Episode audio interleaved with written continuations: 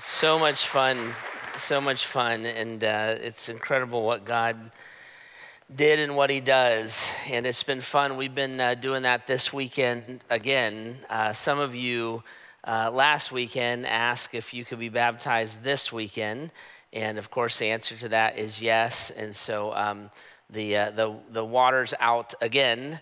And uh, if that's you at the, uh, I'll, I'll, tell you when at the end of this incredible sermon that's going to blow your mind uh, what to do. And then if God is putting that on your heart, if you're a follower of Jesus Christ and, uh, and you've never followed that directive to be baptized, you can do that. And that's what people were doing last week. And they just came up in their normal clothes. It's warm outside, maybe that's why. Uh, but they just went home wet. Yeah, but they were like, I have to do this, I have to do that now. God called on me or drew me to do it, and so it was it was a blast.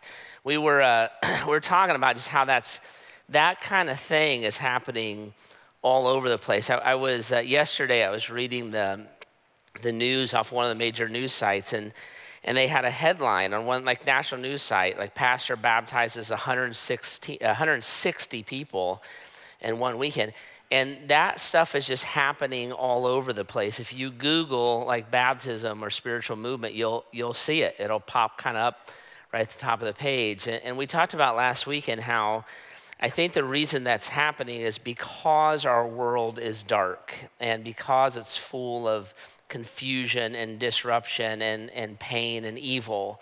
And whenever things are the darkest is when the light stands in the most contrast to that. And that's what I see as, as our world pulls away from the things of the Lord. The Lord is stirring among people because there's this void that happens.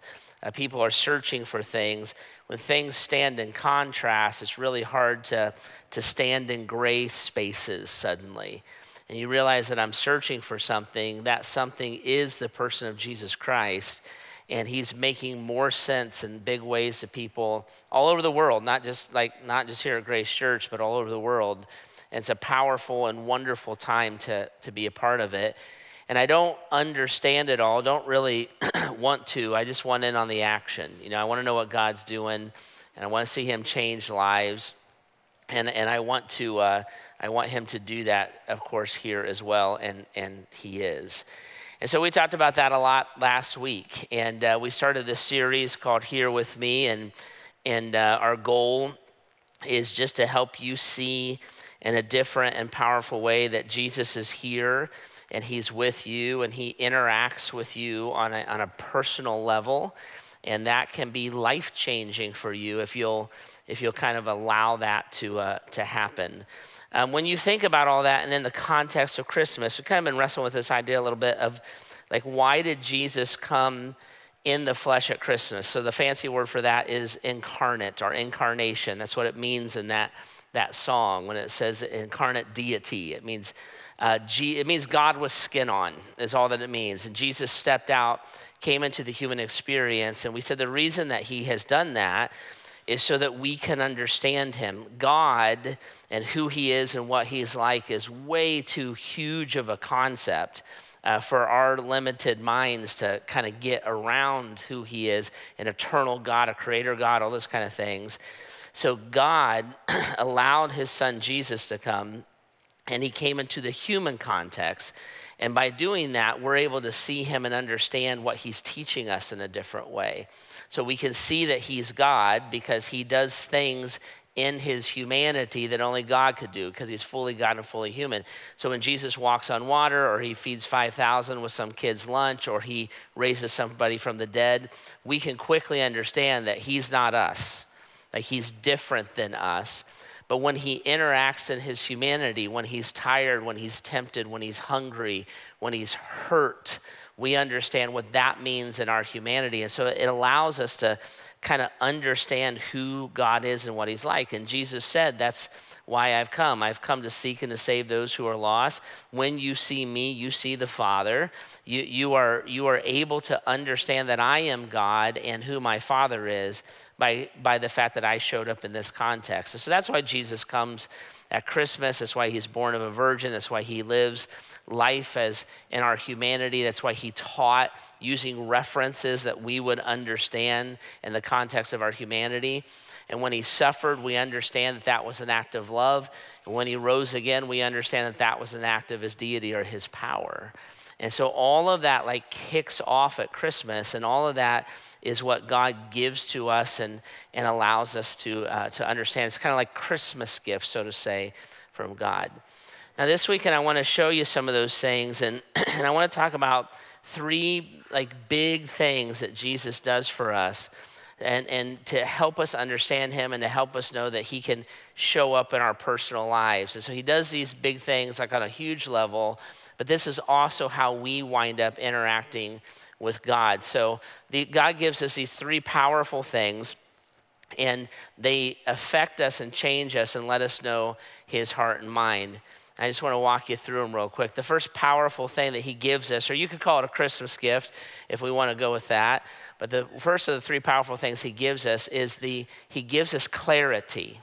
He gives us clarity. One of the things that Jesus does when He comes at Christmas, and the way He comes at Christmas, is he helps humanity know that he is the promised Messiah and that only he could be that. So when Jesus first came, the Bible says he came to his own.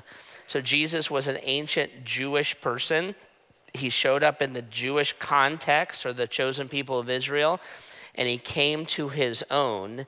And when he was born, people who were raised Jewish, who studied Judaism, when he was born and the circumstances around his birth were able to clearly identify that that was the promised Messiah. So, back in the Old Testament, which would have been the scriptures that the ancient Jewish people had, where they were learning about God and learning how to interact with God and learning to look for this promised Messiah, there's a thing in those Old Testaments that we call the prophecies, where God says, when you see these sayings, you'll know that this is the Christ. So, for instance, Isaiah chapter 7, the prophet Isaiah said, Therefore, the Lord himself will give you a sign.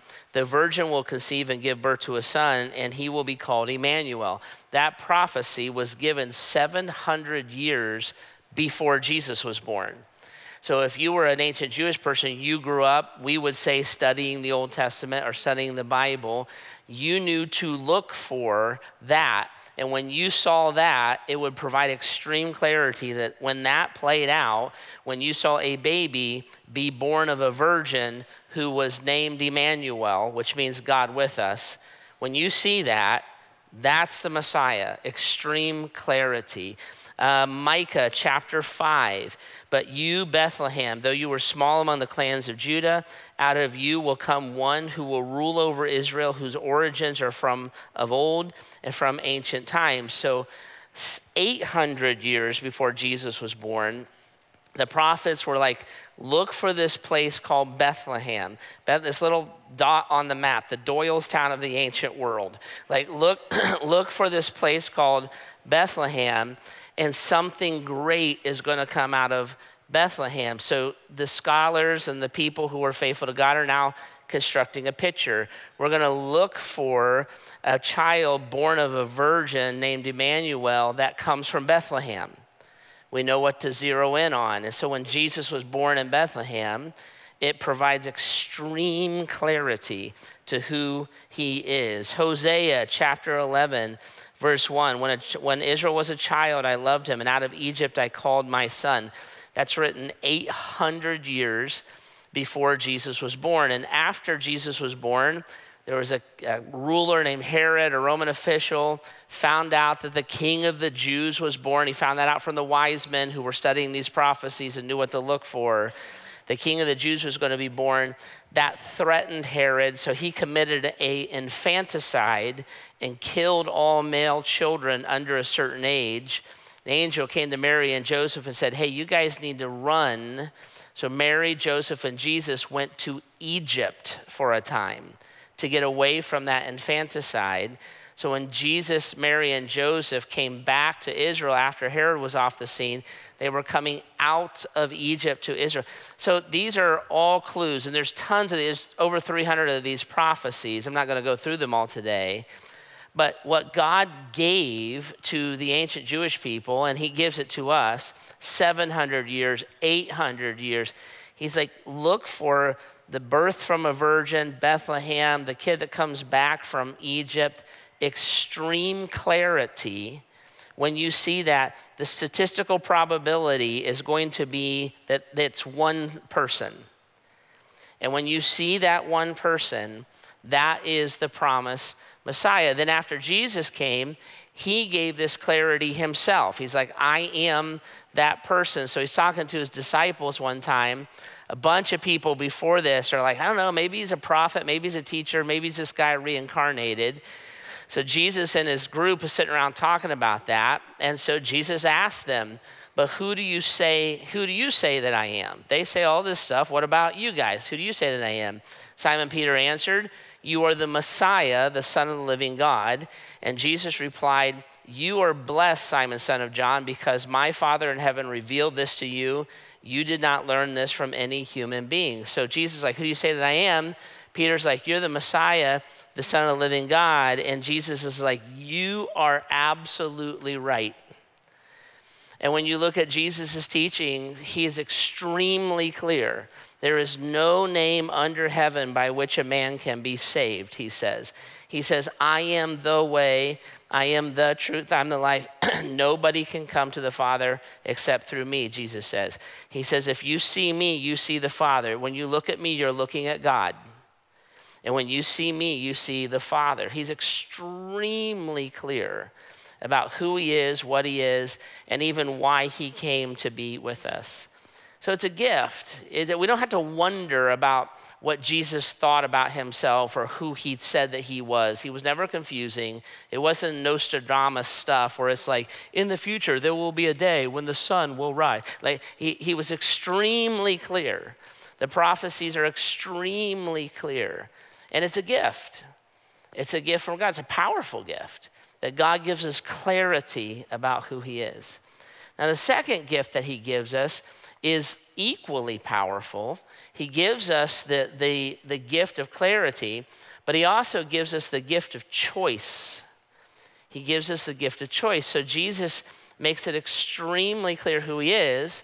And then he says, And if you want to follow me, you can. So back in Matthew chapter 16, same conversation, he kind of leans into that. Jesus said to his disciples, if any of you wants to be my follower, if you want to, if you want to be my follower, you must give up your own way of life, take up your cross, and follow me.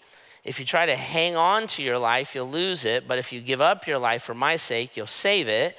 And what, what, uh, and what, and what do you benefit if you gain the whole world but lose your own soul? Is anything worth more than your soul.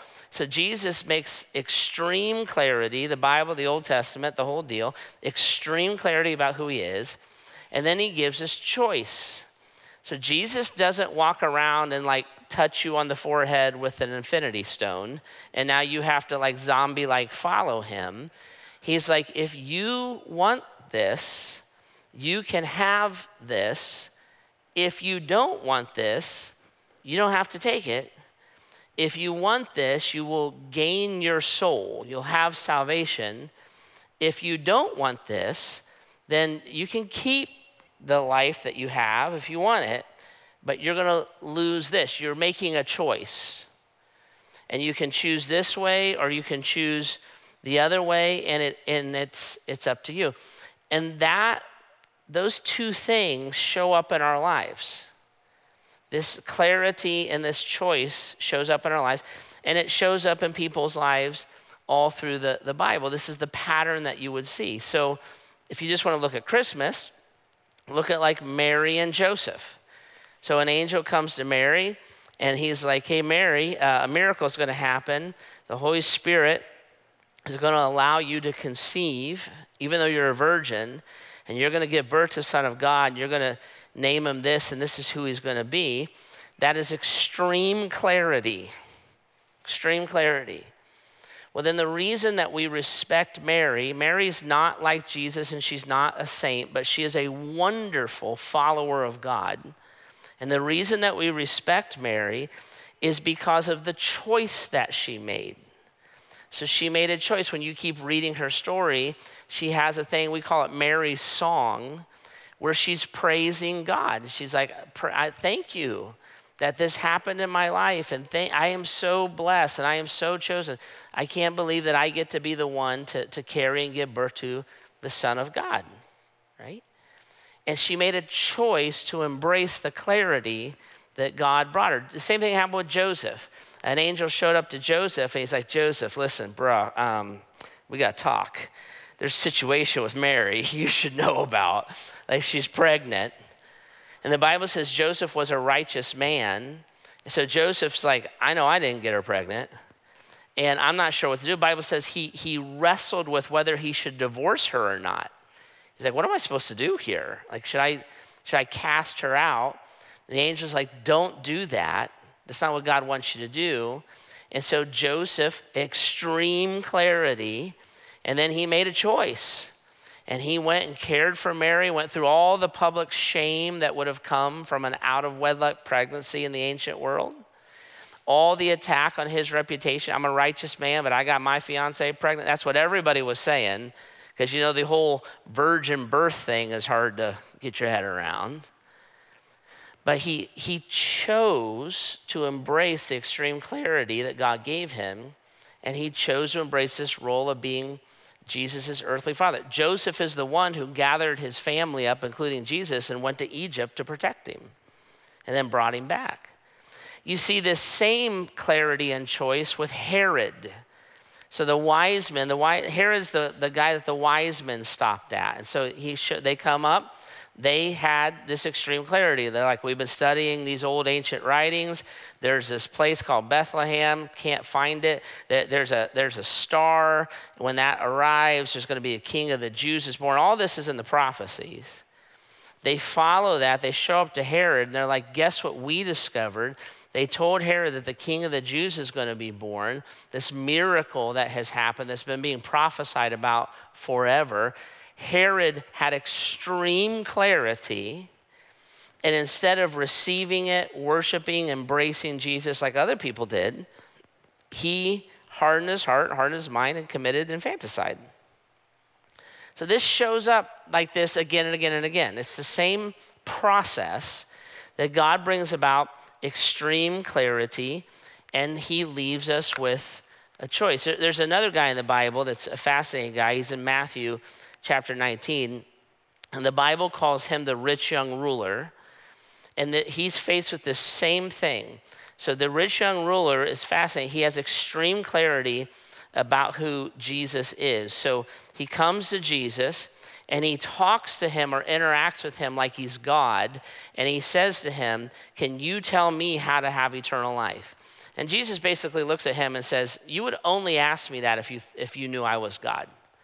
So he's like, What do I have to do to have eternal life? He had extreme clarity about who Christ was. He probably heard some of Jesus' teachings. He might have seen some of Jesus' miracles. And he had people around him who were like, We're in on this Jesus guy. We study the Old Testament. We know that he's the promised Messiah. All the math works. So this rich young ruler has all of that in his head. And he looks at Jesus, decides for himself that Jesus is the one who would lead him to eternal life. So he shows up and he asks him about this eternal life. And Jesus says, Listen, you can have this eternal life, but in order for you to have it, in order for you to have it, you have to sell everything that you have and give it to the poor. And the Bible says when the rich young ruler heard that answer, he went away very sad because he had many possessions. He had this clarity about who Christ was. He wanted what Christ was able to offer him. But when he found out, or when he was given the choice of losing his life in order to gain his soul, he decided to hang on to his life. Now, I'll be honest with you, I see this happen all the time. All the time. So I see folks who have extreme clarity in their life. Many of us grew up going to church. Many of us grew up going to church. And so when we talk about Christmas or we talk about the rich young ruler, we're, we're like, I know that guy. I know that story. I know how that one ends. Uh, we talk about Easter. You're like, he raises again. Ha you know, like we, we, know the, we know the answers to all those questions. We grew up going to church. And so we, we, we're very familiar with what I'm even talking about here. Many people grew up going to church and they're well studied in the Bible. So they, they, you, you might know the Bible really well. Like you, you did Bible quizzing growing up, or you, did, you got a, a sucker in Sunday school because you memorized a verse, or you've sat in like a Bible teaching church or read spiritual books, and you have your head around Bible things. And then many of us not only have those two things, but we also grew up around legit people. Like you would look and say, like, my my grandma really was a faithful follower of Jesus. She's the one that drug me to church all the time. Like my fam, it was important to my dad. You know, he's got issues like all dads do, but it was important to him and he did care about his relationship.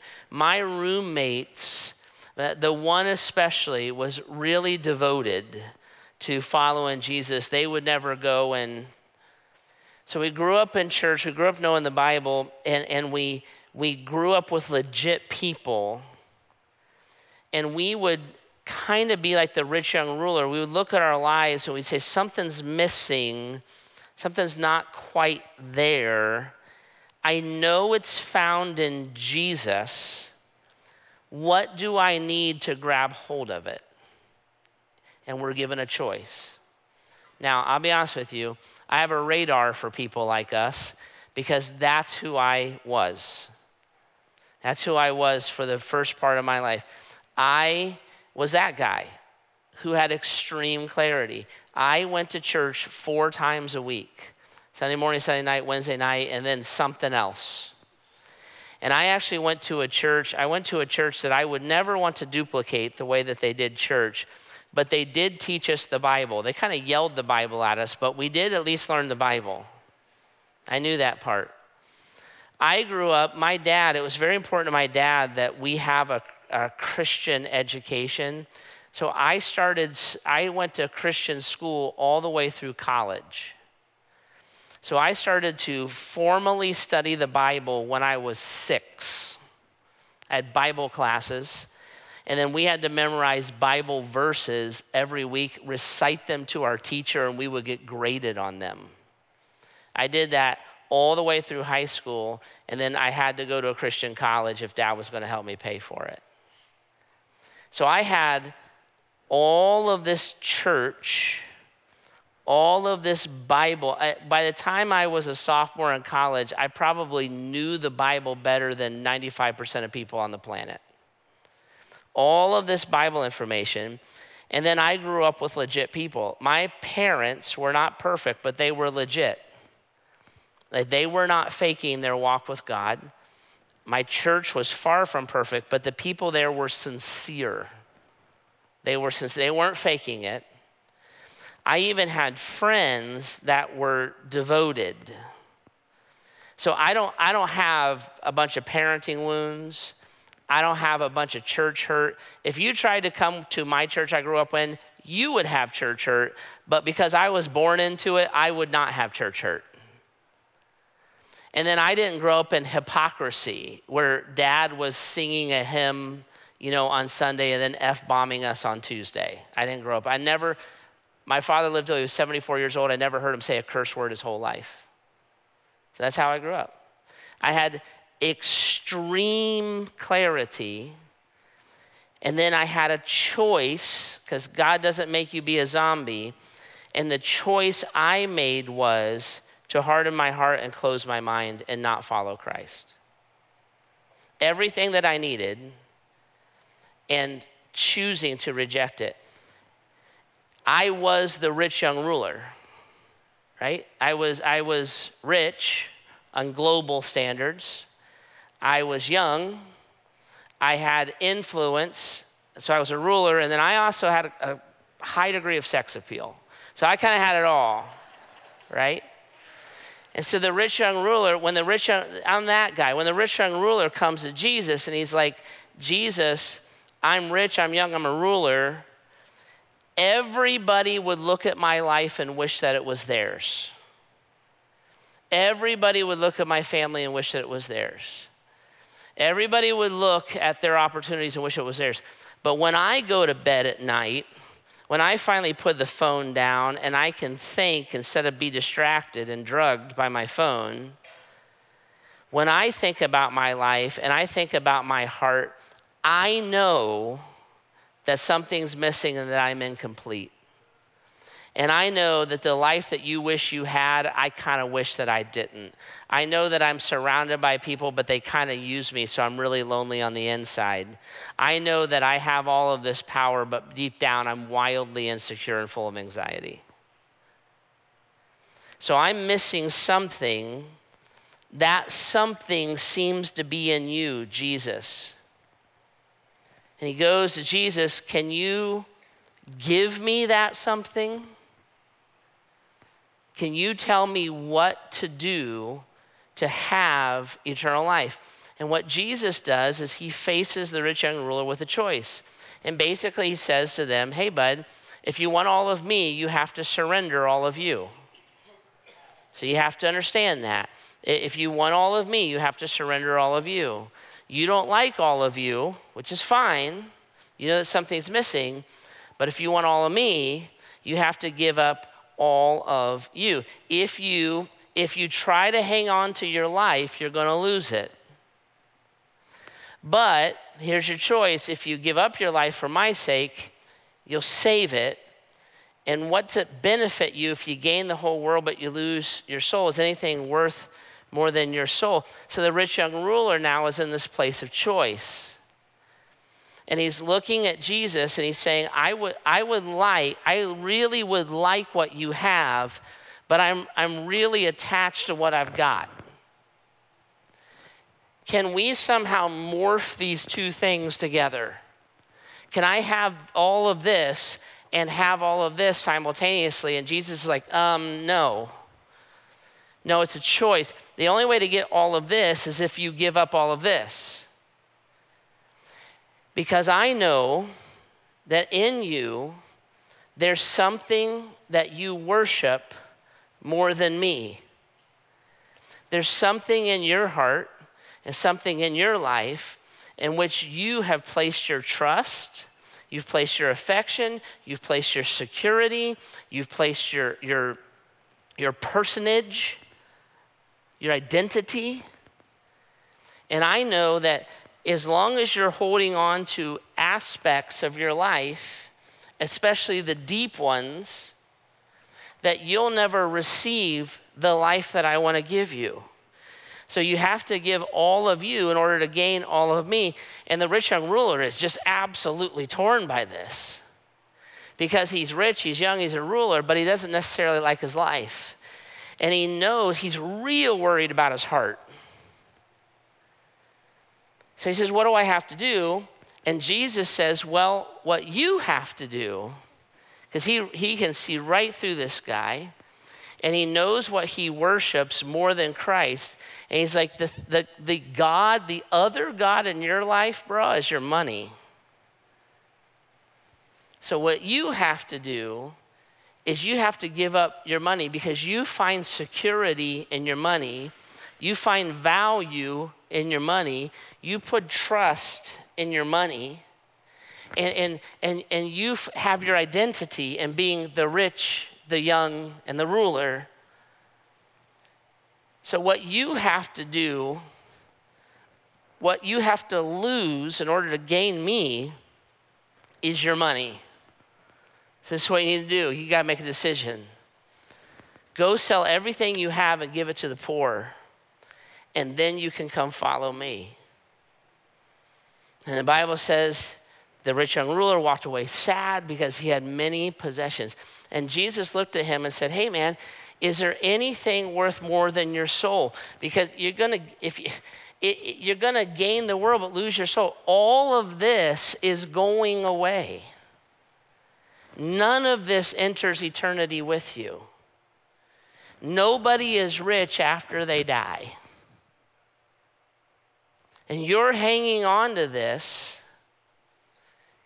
but you want this. But the faith and the trust and the belief that you long for only comes by losing your life. Is anything worth more than your soul? And the rich young ruler looks at Jesus and says, Yes, my money's worth more than my soul.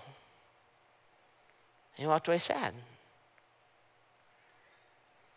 And this, this, is the, this is the exact same thing that shows up in our lives. I don't like my life. I'm unsure of my life. My life feels incomplete. I really don't know about my spiritual life. But I'm in, I built a life. Is there a way, Jesus, is there a way, is there a way that we could like bring that over here? And Jesus is like, no, but you can bring yourself over here. You just have to let go of this. Well, I'm not doing that. Is anything worth more than your soul? Yeah, actually, my identity is worth more than my soul.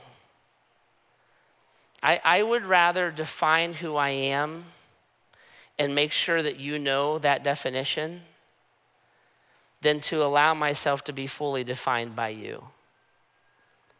My security is worth more than my soul.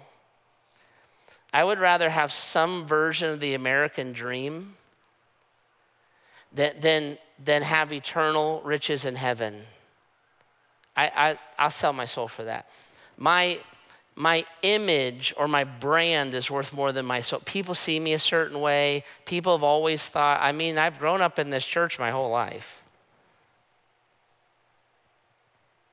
And the idea that I would have to be vulnerable or show myself or I, would rather just hang on to this. And whatever, whatever version of the money is you, for the rich young ruler, it was the money. For you, it's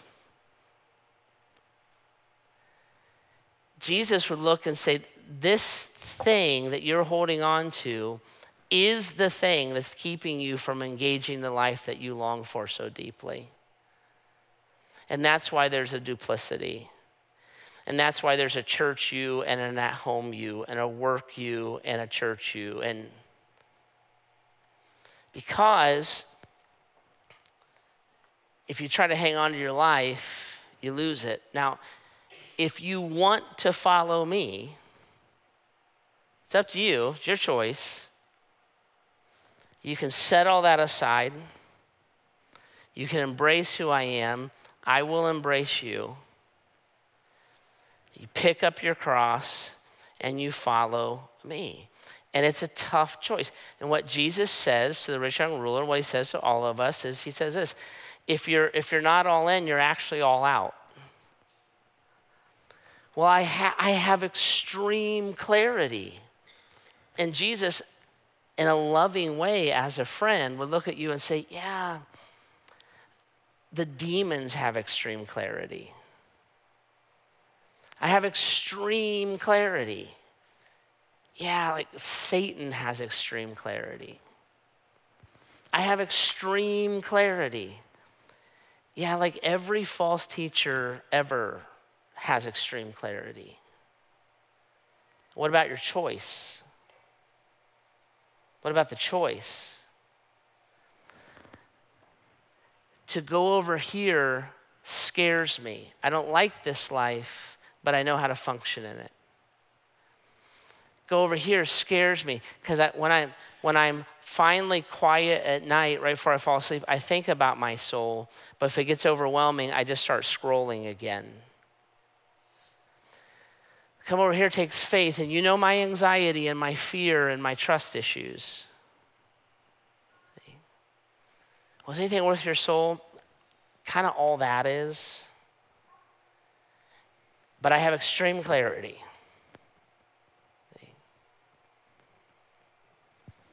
Jesus came to give us to give us these powerful gifts. He came he gives us clarity. I mean, hundreds of years and now thousands looking back. He gives us choice.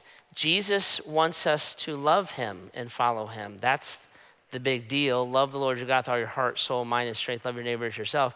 Love requires choice. You cannot mandate love. You have to be willing to choose it, which means you have to be able to reject it. So he gives us choice. And then here's the third gift. And it, it doesn't feel like a gift at first. He gives us clarity, he gives us choice. And the third thing he gives us then is crisis. See, if I have clarity and I know fully who Christ is, why he came, and what he says to me, and I've been given choice, I know exactly what Christ would ask me to do, what it means to lose my life to gain my soul.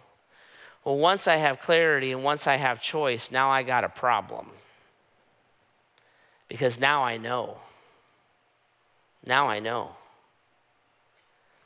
And when I have a crisis of faith, do I lose my life and accept what Christ came to give me, or do I reject what Christ came to give me and gain the world?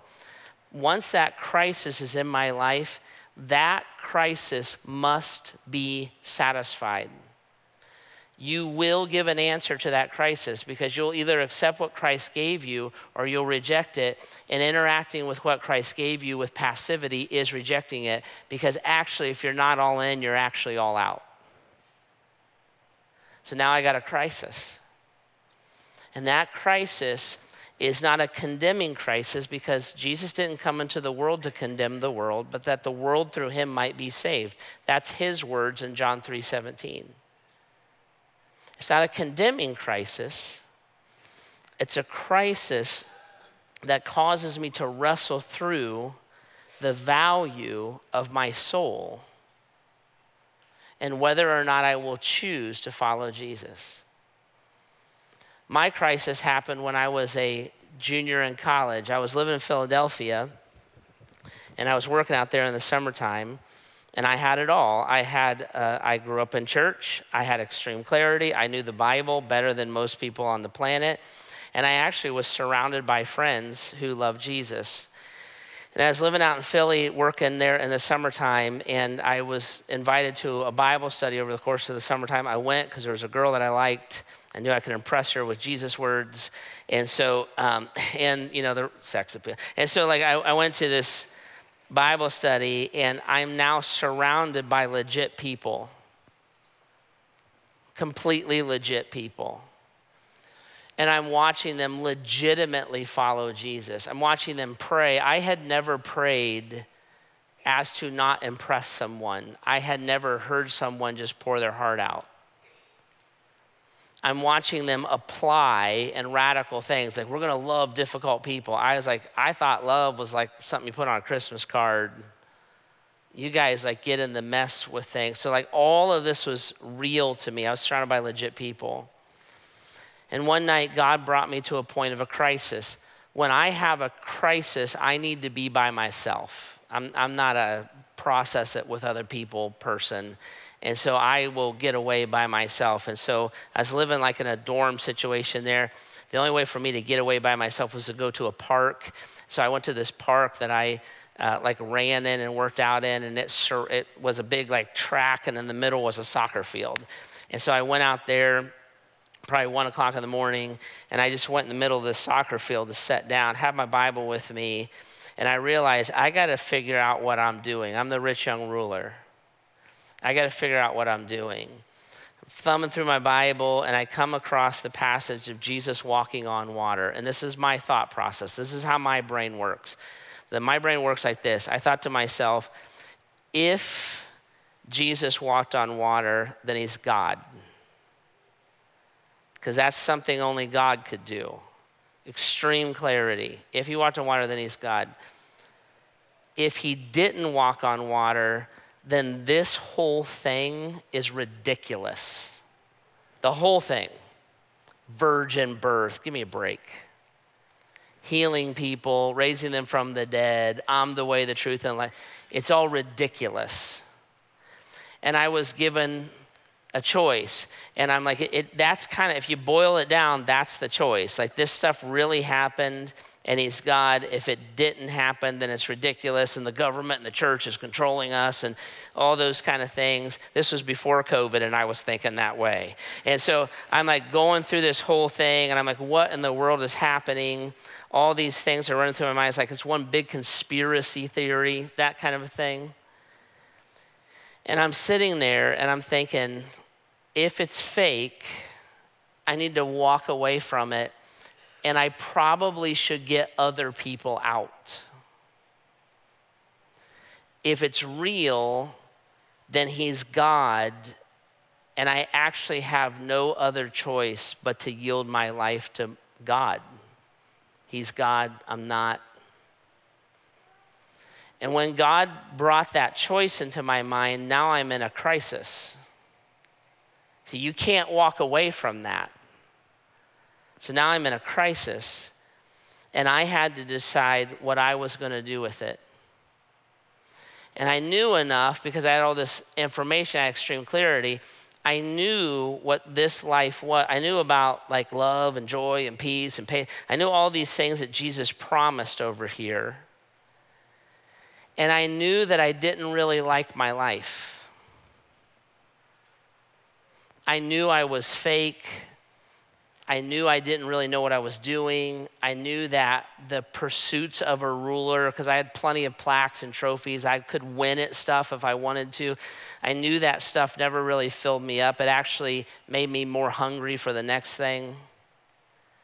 And I could see the folly in it, right? Because in high school, I thought the world began and ended in high school, and then I went to college and could care less about high school fact, I looked back and thought it was so dumb. The thing that was so important to me is so dumb and immature.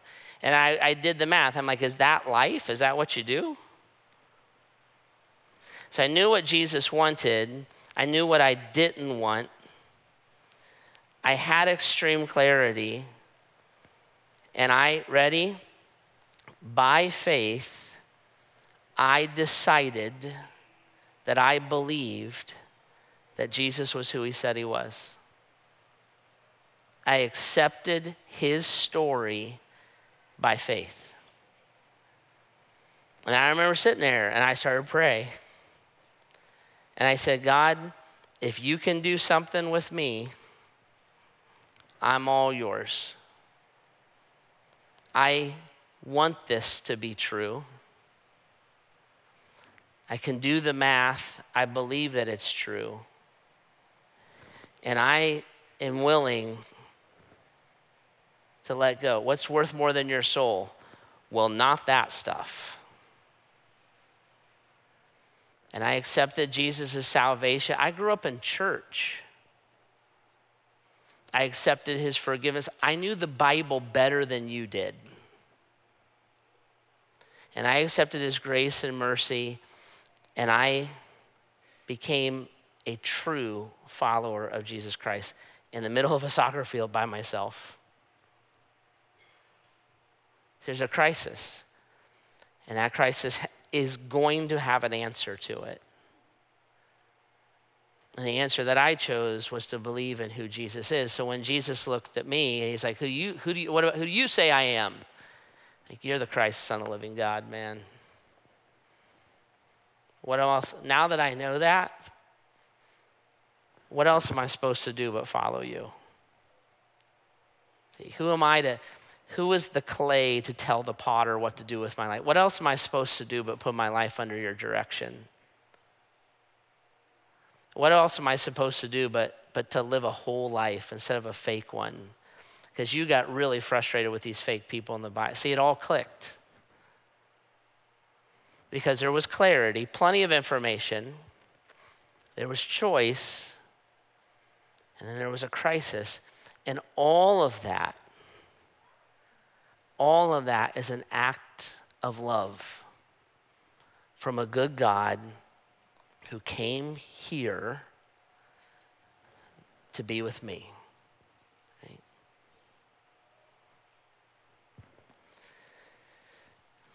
Guys, I don't know. Um, I don't know all of your stories. I don't know all. I don't know if you're living a facade or not. I have no idea to know that stuff. But I know that you can be rich, you can be young, and you can be a ruler, and you can be miserable. I know that you can be rich and you can be young and you can be a ruler and you can fake it your whole life. I know that you can sit in church every week and fake it. I did. I never quit going to church. I would go to church hungover. I never quit going to church. I know that you can be rich and you can be young and you can be a ruler and you can lay at night and stare at the ceiling and wonder about your soul. I know that you can be rich and you can be young and you can be a ruler and you can be wildly insecure and full of anxiety and terrified that you're going to be discovered. I know that. And I know that there's a God who came here to be with you. And the clarity was not given so that prosecution could be won. And choice was not given so that you could be trapped. And the crisis was not given as a punishment.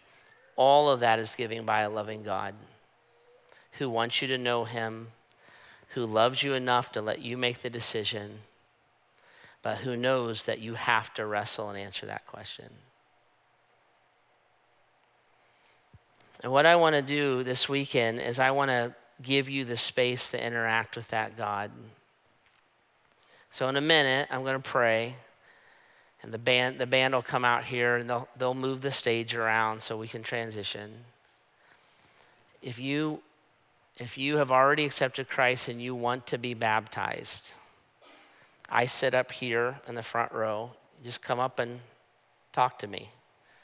I'll baptize you. That water's out already. I'll baptize you today. It's warm out. God even gave you a warm weekend, right? And, and I'm more than happy to do that. And if you have never lost your life and gained your soul, see, that's actually what baptism symbolizes. It symbolizes our death to self and our resurrection in Christ. That's, that's what baptism is meant to show. I'm losing my life, I'm laying it down and I'm being resurrected with this new life that can only be given by Christ. So let's do this. Why don't we bow our heads and close our eyes and kind of give each other some, a little bit of privacy? And the band will move things around. And let me just invite Jesus into this moment, and then I'll ask you some questions, okay? So, Jesus, in this moment, would you, so to say, join us? Jesus, in very personal ways, would you, in your love and your mercy and your truth, would you press into our hearts on individual ways? And would you just be here with us right now?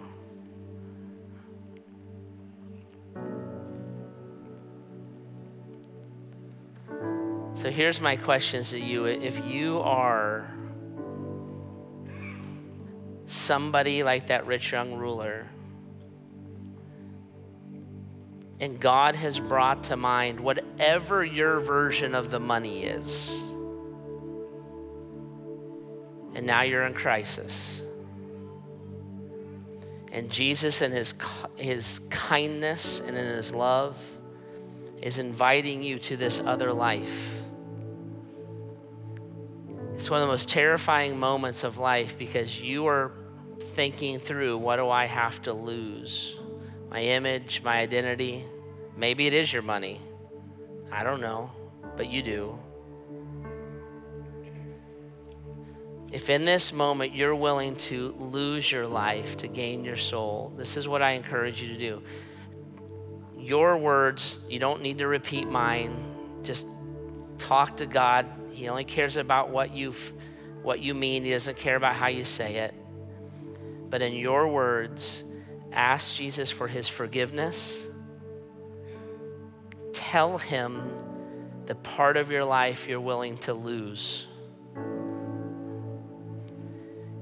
And commit yourself to him that he, he would now define and direct your life. That you believe what he says about himself, you believe what he says about you. And today is the day that that clarity, I make a choice to satisfy that crisis. Jesus, through your Holy Spirit, empowering your word as you interact with us in these very personal ways right now. God, would you draw many to yourself? Give courage, give faith, give a sense of abandon, just going for it. And Jesus, you did that when you looked at your disciples, said, Drop your nets, come follow me. When you call people, this is this is the gig. God, it, it, it's radical, it feels edgy, but it's really just what it means to follow you. And so, Jesus, in these moments, would you do that? Jesus, there may be others want to talk about that. Maybe you're drawing them to be baptized. I don't know. But God, just use this moment in a powerful and personal way. Thank you for being here with us. God, move in us even now.